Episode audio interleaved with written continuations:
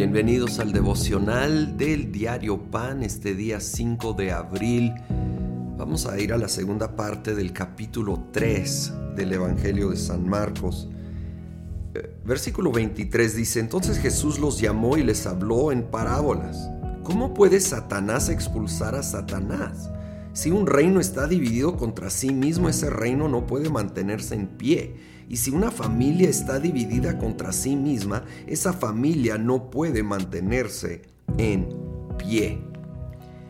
Y estaban acusando a Jesús de haber expulsado demonios porque él de alguna manera era agente de Satanás y que era en su poder. Pero dice, mira, ni aún el diablo puede estar dividido y seguir adelante.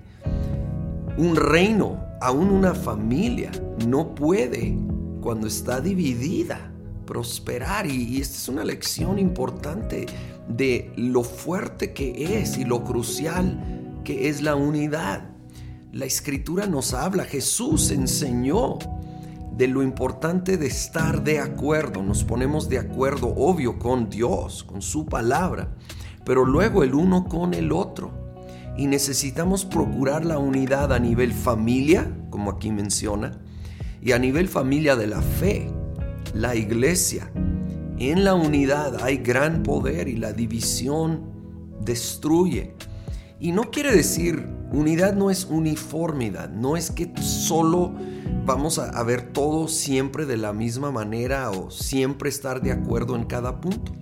Es una unidad de corazón, del propósito mayor de amor por Jesucristo, aunque tengamos diferentes opiniones. Mira, vamos a tener diferentes opiniones. En un matrimonio vamos a tener diferentes opiniones. Claro que lo habrá en una iglesia, en un grupo grande.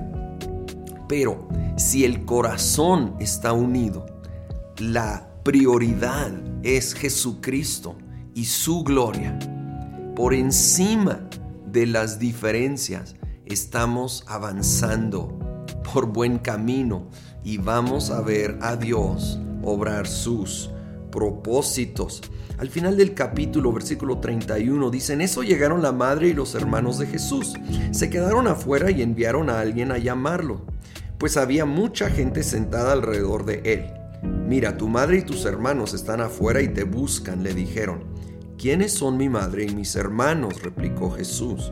Luego echó una mirada a los que estaban sentados alrededor de él y añadió, Aquí tienen a mi madre y a mis hermanos.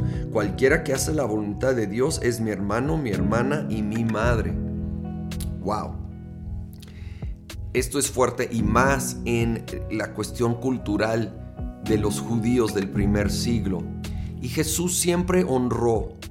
De, de niño vemos Ahí en Lucas 2, cuando tenía 12 años de edad, honró a, José, su padre adoptivo, por decirlo así, y, y a María. Así que claramente Jesús afirma la enseñanza de honrar a padre y madre. Pero lo que él está subrayando aquí es que hay una lealtad aún mayor que la familia de la sangre y es la familia de la fe, ¿sí? Porque algo aún más grande que sangre física nos une y es la sangre de Jesucristo.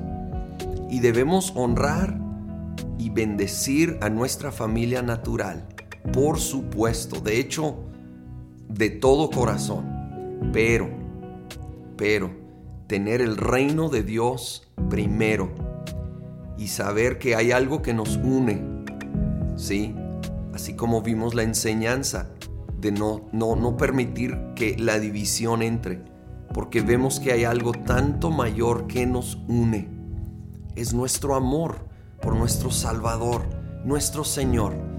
Y esto va por encima de cualquier consideración o tradición familiar. Tiene que ser primero honrar a Jesucristo. Cuando entra en conflicto una tradición humana, familiar, con la palabra de Dios, la palabra de Dios tiene que ganar para nosotros, porque esto es eterno. Y Señor, te damos gracias. Gracias que en ti tenemos familia. Tenemos familia para siempre. Señor, con todas nuestras diferencias, tú nos unes y tú eres lo más maravilloso y lo más digno.